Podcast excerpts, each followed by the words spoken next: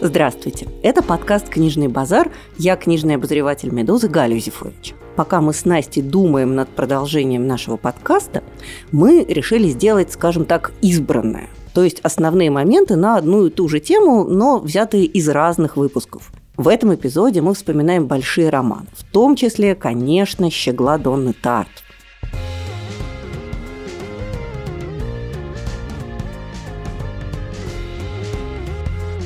Я, например, когда составляла в прошлом году список литературы для студентов моего курса в Высшей школе экономики, меня очень многие студенты просили рядом с каждым текстом указывать количество страниц, потому что, соответственно, чтобы человек заранее был готов к тому, что его ожидает. То есть длинный роман многим воспринимается до сих пор как некоторое такое вторжение, форма агрессии. Ты берешь роман, а он фигак и 800 страниц. При этом почему-то многим людям, тем же самым, как правило, совершенно нормально то, что они один и тот же сериал смотрят несколько месяцев, а иногда и несколько лет. Почему-то вот эта ситуация, когда ты с одними и теми же героями в одном и том же сеттинге живешь 5 лет, это нормально и не страшно, а роман, в который тебе надо занырнуть и в нем прожить месяц или, может быть, даже чем черт не шутит, 2, они кажутся пугающими. И мне всегда вот в этом виделись какие-то двойные стандарты. Почему сериалу можно быть длинным, а роман мы хотим прочитать по-быстрому, как будто нам какую-то галочку надо проставить в соответствующей графе. Да, это очень странно, потому что если вдуматься, вот всегда говорят люди, которые читают, там, я не знаю, по 100 книг в год, да даже 50 книг в год, про них обычно говорят: о, человек много читает, о. А при этом, если разбить время прочтения книги и время, затраченное на просмотр сериала, они, в принципе, будут одинаковы. Ну, например, одна серия сериала — это, 50 минут, да? Где-то, где-то примерно. А средняя книга в 300-400 страниц — это, часа 4 чтения. То есть... Нет, Настя, это мы с вами довольно быстро читаем, потому что мы прокачанные читатели. Нормальный человек читает страниц 50 в час. 5-6 часов. Да, это более реалистично. Но это все равно даже не целый сезон сериала. Но почему-то у людей не возникает какого-то ужаса, потому что вот вышел новый сезон, сейчас я целиком его скачаю, за 2 дня залягу, посмотрю. А прочитать книгу больше 500 страниц, такие: о, Господь, нет. Это же очень сложно. Я не понимаю, в чем сложность вообще. Я, кстати, тот самый человек, который в книжных магазинах, если покупает бумажные романы, то обязательно потолще. Я помню, была прекрасная история, как лет 5-7 назад мы с моей подругой поехали в Прагу, и я, конечно же, разумеется, в первые какие-то часы сразу же нашла книжный магазин с книгами на английском и купила там 3 книги. И, как сейчас помню, это был «Криптономикон» Стивенсона. О, хорошая книга, тоже страница, да, так типа под 800. «Брачный сюжет» Евгенидиса. Это скромно. И предпоследний роман Холлингхёрста. Но они такие все были 3 увесистых, хороших издания. Подруга на это посмотрела и говорит: ты их по весу подбирала, что ли? И я поняла, что да, вот когда ты заходишь в книжный магазин, то нет ничего приятнее, чем унести оттуда такую толстенькую, хорошенькую книжечку, такой, прижать ее к животу, и так вот сразу как-то становится веселее, теплее. Ты понимаешь, что у тебя впереди большое приключение, а не такое, которое ты только открыла, оно уже все закончилось. И вот вы рассказывали, я тоже вспомнила абсолютно идентичную историю, когда я вообще бумажные книжки я покупаю либо на вокзале, либо в аэропорту. И это всегда у меня следствие паники, потому что я очень боюсь, особенно если поездка длинная или перелет длинный, я очень боюсь, а вдруг у меня сядет электронная книга. А я совершенно беззащитна перед стихией, то есть нужно подготовиться. Поэтому я всегда испытываю паническую атаку и покупаю себе что-нибудь бумажное перед перелетом. И тоже я в аэропорту перед перелетом пошла в магазин и вернулась оттуда, прижимая к животу Элеанор Каттон «Светила», которая тоже такая хорошая длинная книга, страниц, тоже, я думаю, 700-750. 800 там. 828, по-моему. В общем, хороший, длинный роман, уверенный. И мой сын тоже посмотрел, сказал: по размеру, да, книга должна быть большая. Вообще вот эта претензия к длинному роману, что он слишком длинный, она меня всегда очень удивляет, потому что приходит человек и говорит: вот я бы от этого романа 100 страниц тут отрезал, и тут бы я вот это тоже подсократил.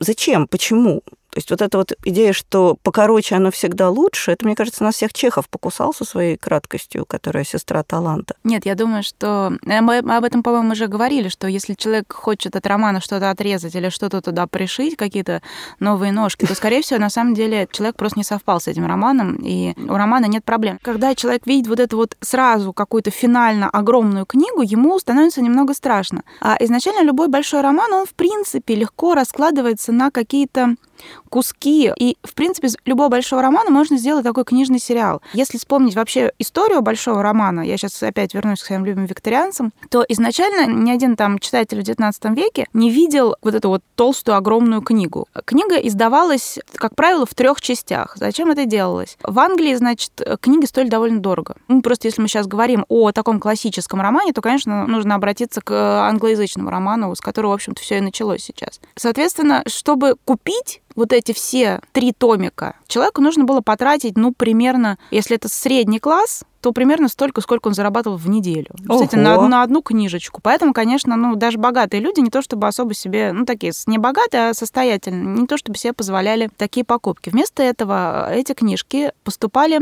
в коммерческие библиотеки такие. Человек мог туда приходить, брать первый том, и пока он его читал, у него там возрастал интерес, он ждал уже 2-го. А для издателей это было выгодно, потому что они издавали первый том, первый кусок романа, и, значит, продавая его, они набирали еще денег на публикацию 2-го отчасти. И, опять же, если человек хотел прочитать сразу все 3 тома, ему приходилось в библиотеке платить большую цену, чем если бы вот он сначала взял 1, ушел, потом взял 2, пришел. То есть, на самом деле, это была такая очень четко простроенная коммерческая схема.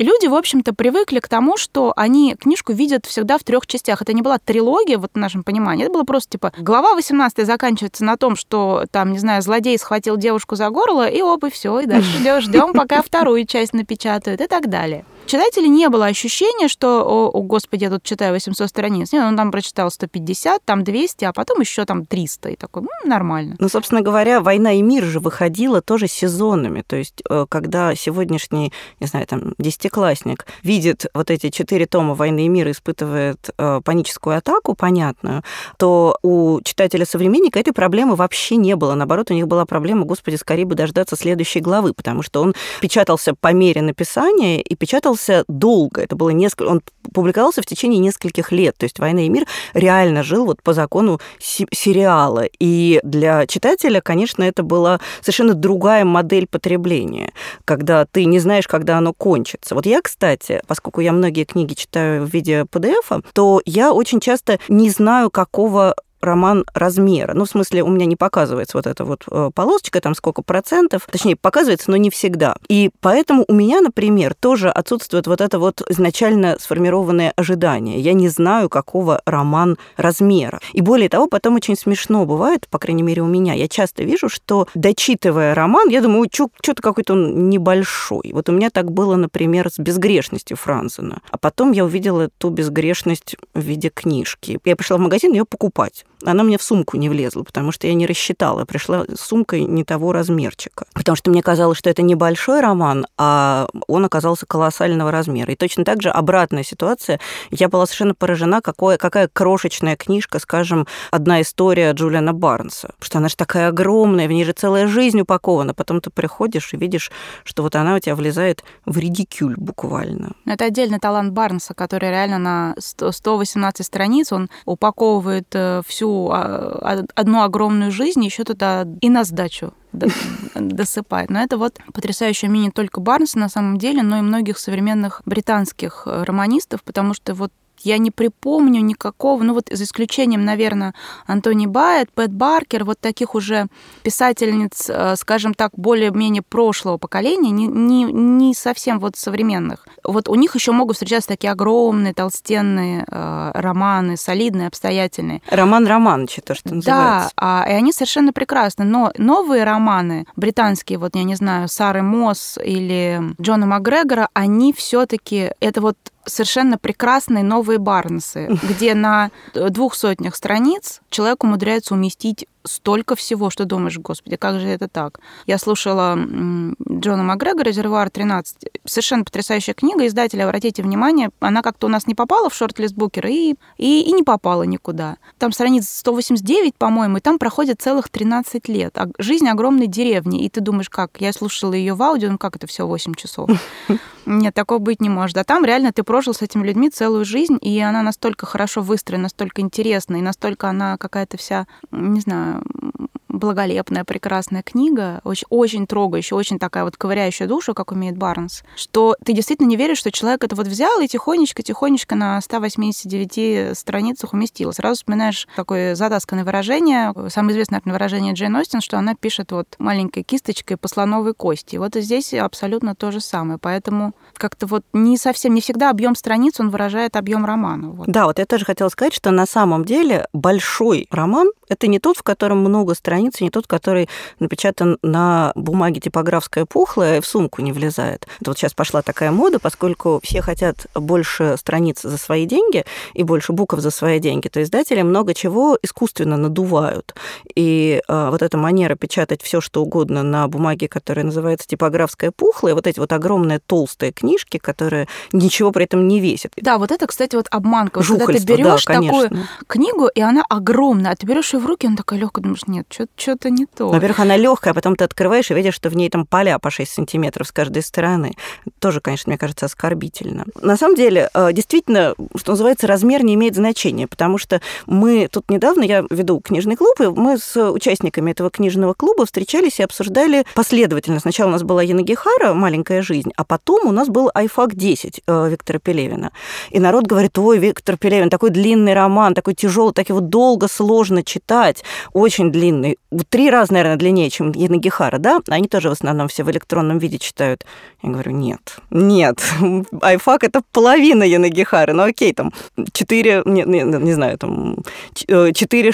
например. Они говорят, да нет, да быть не может. Но это правда, потому что Пелевин пишет очень плотно. Весь Айфак — это исключительно, это только мысли. Мысль — штука крайне невоздушная. Там нету ни эмоций, ни описаний, там, что называется, ни наречий, ни прилагательных. Все так это минималистично.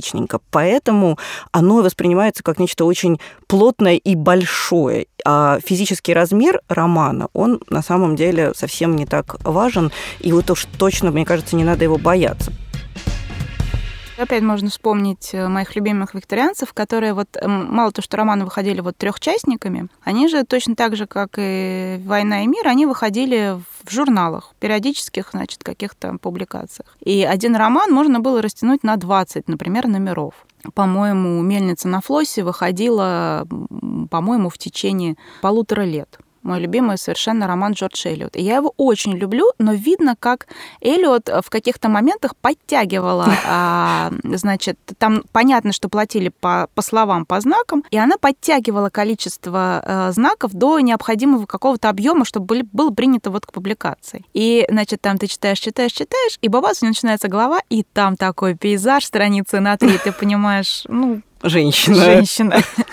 В общем, все понятно. И действительно, очень многие писатели этим злоупотребляли. Ну, Достоевский этим славится. И вот реально тоже, когда читаешь Достоевского уже в зрелом возрасте, ты прям видишь, да, вот это вот понятно, что герой 3 раза подходит к окну и 4 раза сжимает в руках носовой платок. Ты понимаешь, что нет хорошей он жизни это делает, нет. Да, но опять же, и Джордж Элиот, и Достоевскому это все можно просить. Вот я читала, много людей упрекают Достоевского в том, что он где плохо писал. Я не знаю, мне кажется, это такой ощутимо настоящий, живой, непосредственный язык, что Достоевский мог бы, пожалуй, еще бы так плохо написать чего-нибудь еще, и нам бы, в принципе, сейчас не помешало. Лишним бы не было, не помешало точно, бы несколько таких Достоевских, потому что я очень часто в современной русской прозе наблюдаю обратную картину, когда люди так хватаются за язык, просто, знаете, такого снеговика из него лепят. Пишите как Достоевский, не думая. На самом деле, потрясающие, конечно, мемуары его жены, которая за все 14 лет, что они прожили Достоевским, 13 лет она расплачивалась долгами. Это невероятная какая-то финансовая история. Просто как она что закладывала, значит, выкупили из ломбарда шубу, надо, значит, заложить ложечки. Вообще, это же всегда какой-то трейд-офф. То есть, что ты готов потерпеть ради чего? Вот у меня иногда, встречаются романы, которые я вот всегда хочу понять, за что мне это было. вот, не знаю, там, роман Сенчина, Елтышевы, роман, который, вот я его дочитав до конца, и я очень хотела получить ответ на вопрос, за что мне это. У меня был такой студент, когда я еще латынь преподавала в университете, он пришел ко мне на зачет и совсем ничего не знает, и я решила, что я его немножко просвещу, прежде чем отправить на пересдачу. И он, соответственно, я ему рассказываю про третье склонение, заканчиваю рассказ, говорю, понятно? Он говорит, это понятно. Я говорю, а что непонятно? Он говорит, непонятно, за что мне это? И вот это «за что мне это?» Вот мне кажется, если у тебя после прочтения романа возникает вопрос «за что мне это?», то, вероятно, действительно как-то вы с этим романом не совпали. А если ты прочитал 800 страниц вот этого рыхловатого достоевского языка и понимаешь, что еще, пожалуйста, заносите того же самого, то, значит, понятно, за что тебе это было. Оно имело смысл. Мы решили подумать о том, публично подумать о том, что такого есть в «Щегле», что до сих пор этот роман способен порождать столь яркую общественную полемику и вызывать столь яркие эмоции. Вышла экранизация этого романа, и произошло острое обострение «Щегла», внезапное. Люди снова стали его массово читать, покупать, слушать, смотреть, обсуждать. Немедленно полезли все старые проблемы. Кому-то «Щегол» кажется переоцененным, кому-то «Щегол» кажется величайшим романом всех времен и народов. Первым очень не нравятся вторые и наоборот. Мне кажется, что если говорить о какой-то особенности «Щегла», почему он так цепляет людей, и люди не могут просто говорить, ну так, почитал «Щегла», ну норм. Обязательно типа, господи, какая-то ужасная тягомотина, я бросила, как вы это читали, или ну это просто полная любовь. И мне кажется, что здесь важно именно то, как Тартт вообще строит свои романы, потому что у нее дело-то как раз не в истории, не в какой-то вот сюжетной составляющей, она очень хорошо умеет создавать атмосферу, настроение. Я недавно читала какое-то ее интервью, где она рассказывала,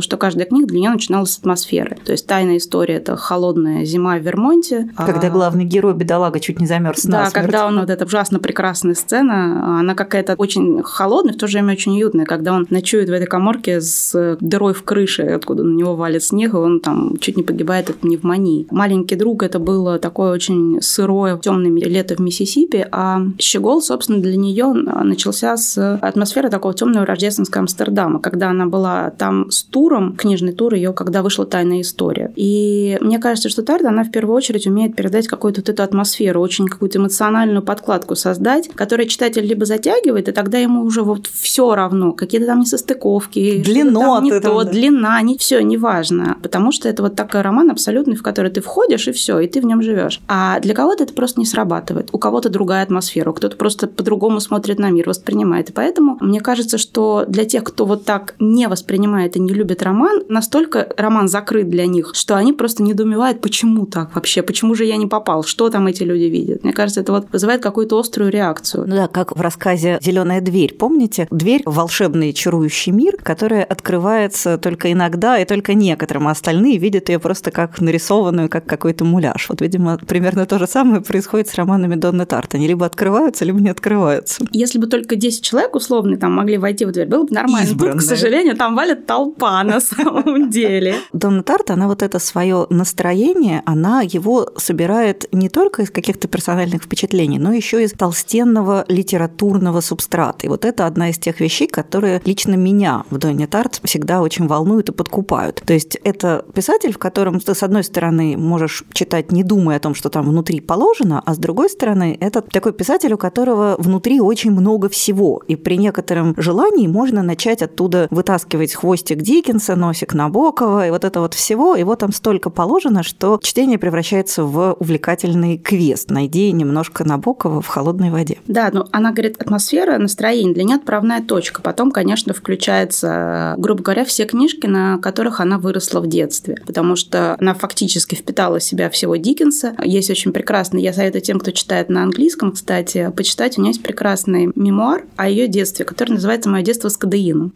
где она прекрасно рассказывает, как, собственно, она в себя впитала Диккенса, в том числе, потому что, когда она была маленькой, ее на какой-то длительный период времени ее отдали на воспитание бабушкам, дедушкам, тетушкам, в общем, с такому суперстаршему поколению, там самым младшим человеком было, например, 50, а все остальные были 80, там, 70, вот они, значит, с ней игрались и воспитывали. Больше всех ее воспитывал как-то дедушка, за ней бегал, который очень любил Диккенса. И у нее были какие-то совершенно викторианские идеи по воспитанию детей. В том числе у нее было такое, что если, значит, ребенок ведет себя как ангел, если он весь такой хороший, хорошенький, не доставляет никаких проблем, от него только одна радость. Собственно, таким младенцем была Донна Тартт, то, скорее всего, она умрет в младенчестве, как малютка Нелл. То есть у нее была вот такая странная логика, рассказывает Тартт. Соответственно, ее 2 года лечили от всего. От ранней смерти. От ранней смерти. Буквально ее любимая присказка, говорит Тартт, что типа этот ребенок долго не проживет. Но он это вот говорил исключительно с ужасом, потому что он как бы по Диккенсу ребенок должен был помереть, потому что он такой хороший. И, соответственно, где-то с 5 до 7 лет ее поили почему-то среди лекарств был в огромных красных бутылках сироп от кашля с кодеином. Причем этот сироп выдавали с собой в школу, она просто пила из бутылки постоянно. Огромное какое-то время, рассказывает, у нее были кодеиновые приходы, менялся потолок, ей снились какие-то невероятные кошмары, она видела какие-то сюжеты. И мне кажется, что самое главное в романах Тартт, во-первых, у нее вот есть вот это осталось до сих пор вот эти кодеиновые фантазии, потому что у нее очень легко вот это соскальзывание из реальности в какую-то вот, не знаю, когда ты, грубо говоря, смотришь в стену, и там начинают тебе картины появляются. Ковер.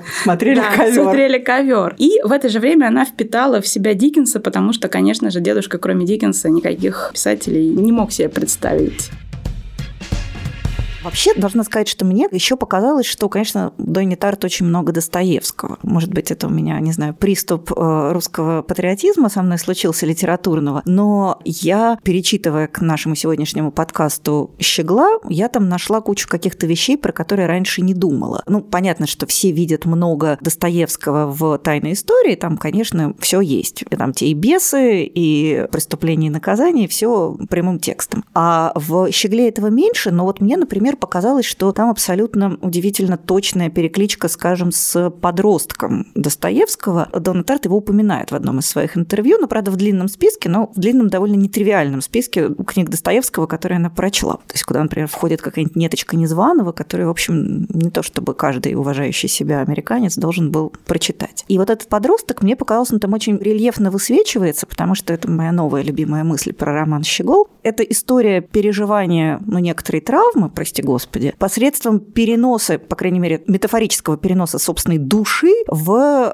внешний объект. Для меня внезапно стало понятно, какие отношения у Тео с картинкой, какие отношения у главного героя с тем самым щеглом Фабрициуса, которого он нечаянно стырил из музея. Конечно же, он его любит как некоторый такой вариант собственной наружной души. А в романе Достоевского «Подросток» у главного героя, вот этого, собственно, подростка Аркадия, у него складывается очень странное отношения с некоторым компрометирующим письмом, которое может радикально изменить судьбу его отца. И он с этим письмом вступает тоже в такие же немножко патологические, на мой взгляд, отношения, когда это любовь, не связанная с содержанием. Ведь Тео уже любит щегла не потому, что щегол клёвый. Нет, он его любит в том числе потому, что клёвый, потому что, конечно же, когда он ее открывает, эту картину, он вспоминает и о матери, и все для него ниточка в прошлую жизнь, как и Пиппа. Но там есть же прекрасная сцена, когда он приезжает, наконец, с этой картиной в Лас-Вегас, и не удержавшись, ее открывает. И там вот это описывается, какой прекрасный свет. То есть он действительно ей зачарован. Проблема только в том, что вот, кстати, этого и не удалось, как мне кажется, показать в экранизации. Для Тео эта картина, она еще как больной зуб. Он постоянно думает, а что, если случится пожар? Приедут пожарные, видишь, картину, меня посадят. Он же начинает этого бояться, когда еще понятно, что бояться нечего вообще. Еще даже никто не успел хватиться этой картины. Да, уже же написали, что якобы она погибла при пожаре. До того, как его начинает этой картиной шантажировать, он уже боится. Поэтому она у него лежит, он ей боится, грубо говоря, воспользоваться по назначению, посмотреть, он ее прячет в сейфе. Но мне кажется, нет, искусство он тоже чувствует и понимает. Просто для него это вот невозможность расстаться с прошлым, потому что это единственное, что осталось у него от мамы. Одна картина, и то, которую она просто любила всю жизнь. Но это даже не просто картина, она вот все-таки, простите, я буду настаивать, потому что мне кажется, что эта идея очень красивая, что в этом щегле Фабрициуса каким-то образом, то есть она становится какой-то вот душой в некотором смысле для Тео, некоторым таким священным уголком, в котором все хорошо, в который отчасти как бы он сам переселился. И вот мне показалось, что это очень вообще достоевский мотив, когда вещь начинает иметь какой-то дополнительный глубинный смысл, не связанный с ее прямым функционалом. То есть действительно он же не может смотреть на эту картину, он должен ею обладать. В конце концов, главный герой подростка, он ничего с этим письмом не делает, он просто им обладает. У меня вообще есть такая очень, наверное, неприятная невероятная для многих писателей теория, что если у человека есть талант рассказчика, люди за ним пойдут. У Тартт есть прекрасное выражение о том, что стиль можно наработать. То есть можно немного читать, можно стараться писать. Но вот талант рассказчика, и она употребляет именно сторителлер, он либо есть, либо нет. И вот у нее он есть. Это раз. А во-вторых, мне кажется, очень притягательным, конечно, то, что она пишет их все-таки по 10 лет, и это чувствуется. Потому что вот эта плотность, которая там... И вот, многослойность. Да, то, что она вот долго-долго, кропотливо работала, что несколько лет она ищет только какие-то данные, цифры, факты, истории читает. Это все очень-очень-очень заметно. Но для меня еще, на самом деле, у меня возникла ассоциация, собственно, с самой картиной «Щегол», которая написана в технике лессировки. То есть это много очень тонких, почти прозрачных слоев краски, которая и дает вот этой птичке, которая там изображена, такую какую-то глубину и объем. И вот то, что Донна Тартт действительно это пишет 10 лет, и каждый слой, который она накладывает, он такой абсолютно прозрачный, и все вместе за счет того, что их там 25 штук один на другой наложенных, они действительно дают какую-то особую глубину. И мне кажется, что в этом смысле выбор как раз-таки нидерландского живописца, который все писали лессировками, который все писали вот этими тончайшими слоями, он тоже, конечно, не случайен, потому что и роман выдержан в той же самой лессировочной технике, когда все достигается не за счет яркости и какого-то такого ипостозности, а исключительно за счет вот этой тонкости и глубины проработки, когда любая деталь, она очень глубокая, очень тонко выпиленная. Ну, именно у Фабрициуса не совсем. Тартт об этом, на самом деле, очень как-то подробно пишет, что у нее, она говорит, там есть какая-то невероятная прорисовка, то есть чувствуется пух на груди у птички, а есть прям вот след от кисти, очень небрежный такой грубый мазок. И, собственно, это, на самом деле, мысль, которую я часто повторяю, но мне кажется, она очень полезна для понимания романа. Весь роман выстроен как картина Фабрициуса. То есть где-то очень тонко все, а где-то есть какие-то вот грубые прям мазки и следы кисти, особенно в последних страницах романа, где, собственно, эти все грубые мазки, они упрятаны в квадратные скобки. Это куски, которые должны были быть в основном тексте, но туда не пошли. И она их оставила. Там несколько разговоров с Борисом, она их просто вот вбросила как эти вот куски. Когда она говорит, что вот если ты подойдешь к щеглу очень близко, он распадается на отдельные куски краски, точно так же и роман, когда ты в него попадаешь, и чем ближе идешь к концу, он распадается на отдельно вот этот калейдоскоп. И вот от последней уже такой страницы, когда Тео описывает все буквально какими-то, там, не знаю, описание отеля, описание стен в отеле, одеяло, самолет, новая поездка, бутик Шанель в дьюти-фри. Вот это все, это вот те самые мазки, которые распадают. Мне кажется, просто это очень хорошая вещь. Если кто-то читает роман в первый раз, очень хорошо посмотреть на какую-то хорошую репродукцию. Вообще, всем, кто когда-либо думал о том, чтобы написать роман, я очень рекомендую книжку пулитцеровского лауреата Джейн Смайли. Она, в принципе, очень-очень интересно и хорошо пишет о устройстве и структуре романа. И если вы когда-либо думали о том, чтобы написать роман, и сделать это как-то вот просто, линейно, и понять вообще хотя бы, из чего устроен самый обычный, самый стандартный западный роман, то я бы очень советовала почитать ее книжку, которая называется «13 способов смотреть на роман». Чем полезна эта книжка вообще для понимания структуры и композиции романа?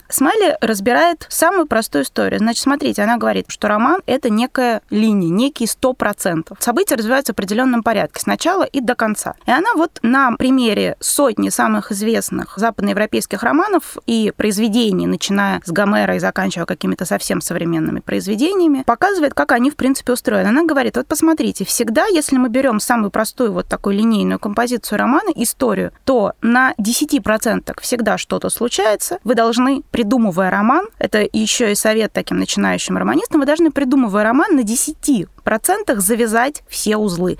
То есть, если у вас роман тянется больше 10%, у вас ничего не случилось, то, короче, надо что-то подумать. Убить кого-нибудь. Да, нужно кого-то убить, нужно кого-то с кем-то развести, нужно что-то взорвать, вертолет у вас должен полететь, кольцо должны потерять, не знаю, битва случится. Найти. Да, найти. Что-то должно случиться. Эмма Бавари должна, значит, несчастливо выйти замуж. И вот, если на 10% у нас все завязывается, то к 90% текста, говорит Смайли, у вас должно случиться основное финальное событие. Вы должны то событие, к которому вели, начиная с этих 10%, вы должны на 90% развязать. А я вот стесняюсь спросить, оставшиеся 10% что там делать? Оставшиеся 10% это вот то, как финальное событие, какой эффект оно произвело на жизни всех участников. Почему я начала с упоминания полезного очень пособия по структуре романа Смайли? Потому что это та структура, к которой мы все привыкли. То есть подавляющее большинство романов устроено вот, в принципе, так. Ну, плюс-минус, за небольшими исключениями. Где-то что-то будет начинаться там на 5%, где-то на одном, если мы говорим о детективе, иногда все сразу начинается с убийства. Но в целом вот эта вот линейная композиция, когда все начинается сначала и заканчивается концом, это вот то, к чему мы привыкли, и это то, на самом деле, с чего мы обычно начинаем думать о романе. Но, к сожалению или к счастью, мне кажется, что сейчас такая структура встречается все реже и реже. Я очень люблю такую классическую линейную композицию, но в последнее время, мне кажется, она чуток подвышла из моды, и такого пишут мало. Ну вот не знаю, Галя, я не соглашусь. Мне кажется, наоборот, сейчас на смену постмодернизму приходит эпоха нового реализма, когда люди все больше и больше хотят не вот этот вот... Подвыподверт. Да, роман, который сложен в коробочку нешитыми листами, и как ты достал, так ты и читаешь. Хотят такой нормальной истории, если мы вспомним, что больше всего людей спрашивают, чтобы такого почитать, как «Щегол», который, в общем-то, и есть ностальгический оммаж классическому диккенсовскому роману, то мне кажется, что то я бы с вами поспорила. Ну, не знаю, мне просто кажется, что вся такая современная модная литература, она строится по каким-то совершенно другим канонам. Ну, опять же, понимание канона, оно, собственно, и дает возможность от него оттолкнуться. То есть люди, которые знают, как устроен классический канонический линейный роман, они все больше и больше от этой линейности отходят, чтобы продемонстрировать вот эту свою способность к созданию разного рода вариаций. Ну и на самом деле, если говорить про того же самого «Щегла», то я поспорила, что он прям такой классический линейный от начала до конца, потому что там есть некоторые вещи, которые в нормальном классическом романе должны были бы быть сообщены читателю совершенно не тогда, когда они ему сообщаются. А уж про «Тайную историю» той же самой Донны Тартт мы и вовсе промолчим, потому что там главная кульминация вынесена на первую страницу. Но это все равно это та же композиция, просто она порезана и перемешана, то есть начало поставлено в конец, конец в начало, но в целом внутри, в ядре, все равно у нас есть история. Был человек, с ним случилось вот это, затем он был там-то, там-то и вот там-то, и потом случилось вот это. Ну, вообще, извините, сейчас я опять про свою вечную античность, а вот это представление о том, что вот такая композиция, она является самой древней, исконной и архетипической, она не совсем правильная, потому что если, например, мы посмотрим на композицию гомеровской «Одиссеи», которая, казалось бы, уж куда классичнее, но там же композиция вообще безумная. Начинается она с конца буквально, потом идет длинное-длинное лирическое отступление про Телемаха, который там где-то плавает и ищет папу. Зачем он плавает, вообще неизвестно. Это потом никак не пригождается по сюжету. Потом идет длинный-длинный флешбэк, когда Одиссей рассказывает про свои путешествия, а потом уже, наконец, он добирается до Итаки, начинается какое-то линейное действие. То есть вообще вот это представление о том, что линейная композиция, она самая древняя и самая классическая, она восходит к Илиаде, которая реально там начинается с того, что Ахилл поссорился с Агамемноном и заканчивается смертью Гектора. И на самом деле все понятно. То есть, да, мы, конечно, привыкли к нормальной линейной композиции, когда все начинается сначала и заканчивается концом. Но, в общем, она довольно давно не является единственно возможной. Она может быть не самая древняя и не самая классная. Она понятная для восприятия, потому что если мы отсчитываем начало какого-то большого классического, привычного нам романа в XIX веке, то мы понимаем, что все вот эти огромные, важные, большие, великие писатели, они писали роман кусками, как бы сериальчиком, да, подгоняли композицию под журнальный формат. То есть нам нужно было закончить не то, что женщина вошла в комнату и что-то там. Им нужно было закончить на чем-то таким важным, чтобы читатель вспомнил про следующий выпуск журнала. И если мы посмотрим, то сейчас очень многие развлекательные романы повторяют структуру уже телесериала. Это, кстати, не всегда, я бы сказала, это не всегда удачно, потому что, например, сейчас я слушаю триллер, который называется «Каштановый человечек». Его написал сценарист как раз телесериала. Вот это прям беда, когда сценаристы начинают писать романы, это прям так видно. К сожалению, да, потому что есть известный сериал датский, который называется «Убийство», как сериал он прекрасен. И вот, значит, сценарист «Убийства» решил написать книжку. И все классно, все там оформлено как вот под сериал. Короткие небольшие главы. Ты просто чувствуешь, как камера переезжает. Но проблема в том, что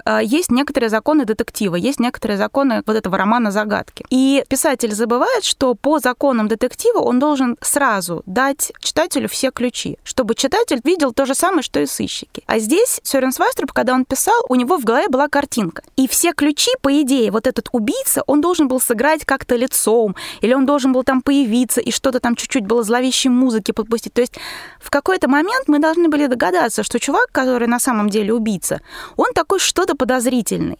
А так, вот я сейчас почти уже дослушала до конца, и не слушать дальше, если, ну, если это вдруг какой-то будет вам спойлер. У меня было всю дорогу такое ощущение, что чувак-убийца, он просто выскочил вот как чертик с табакерки, просто потому, что больше никого не осталось, на кого можно было бы показать пальцем. И это очень бесит на самом деле. У тебя в голове крутится какая-то картинка, и ты думаешь, такую же картинку увидит читатель. Нифига.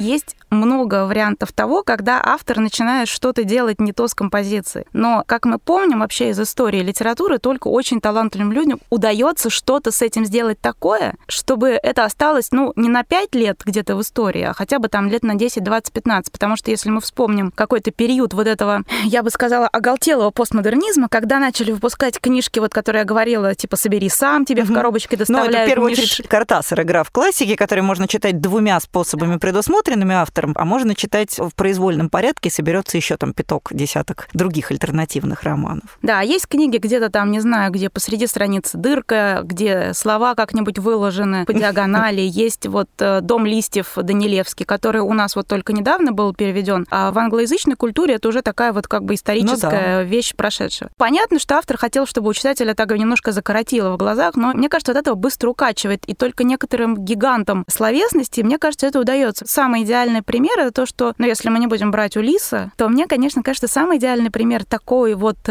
откровенной и очень качественной игры с читателем и со структурой романа — это, конечно, то, что делал Фаулс. Потому что его роман, ну, вот два есть перевода, есть «Женщина французского лейтенанта», есть «Любовница французского лейтенанта». Как мы помним, там два финала, причем автор не говорит, какой из них правильный. Это вообще тоже мне... как это многих бесит, вы не представляете, у меня студентов бесит просто нечеловечески. Ну как это, тебе, значит, дали или так, или так? Да. Что такое? Это как в жизни так вообще. Нет, все-таки как оно было на самом деле. Как оно было на самом деле. А во-вторых, этот роман выстроен стилистически вроде бы по всем канонам такой викторианской литературы, и внезапно туда врывается голос автора, который такой: хоба, и что мне тебе про Гитлера рассказал? И вот это абсолютно такой наглый, абсолютно беспардонный голос автора, это такое сламывание вот этой четвертой стены. Вот в этом Фаулза еще никто вообще не переплюнул. Ну, мне в этом смысле сразу вспоминается, конечно же, схожее решение, еще более выпуклое, которое применил Лемони Сникет в своем цикле романов «33 несчастья». Сейчас про них все опять вспомнили благодаря сериалу. Да хоть нас переводить, по-моему, стали. Нет, его перевели давно, просто он у нас как-то плохо зашел, но я надеюсь, что сейчас его переиздадут, потому что это, на мой взгляд, совершенно замечательное произведение, даже не строго детской литературы, вообще такой концептуальный проект,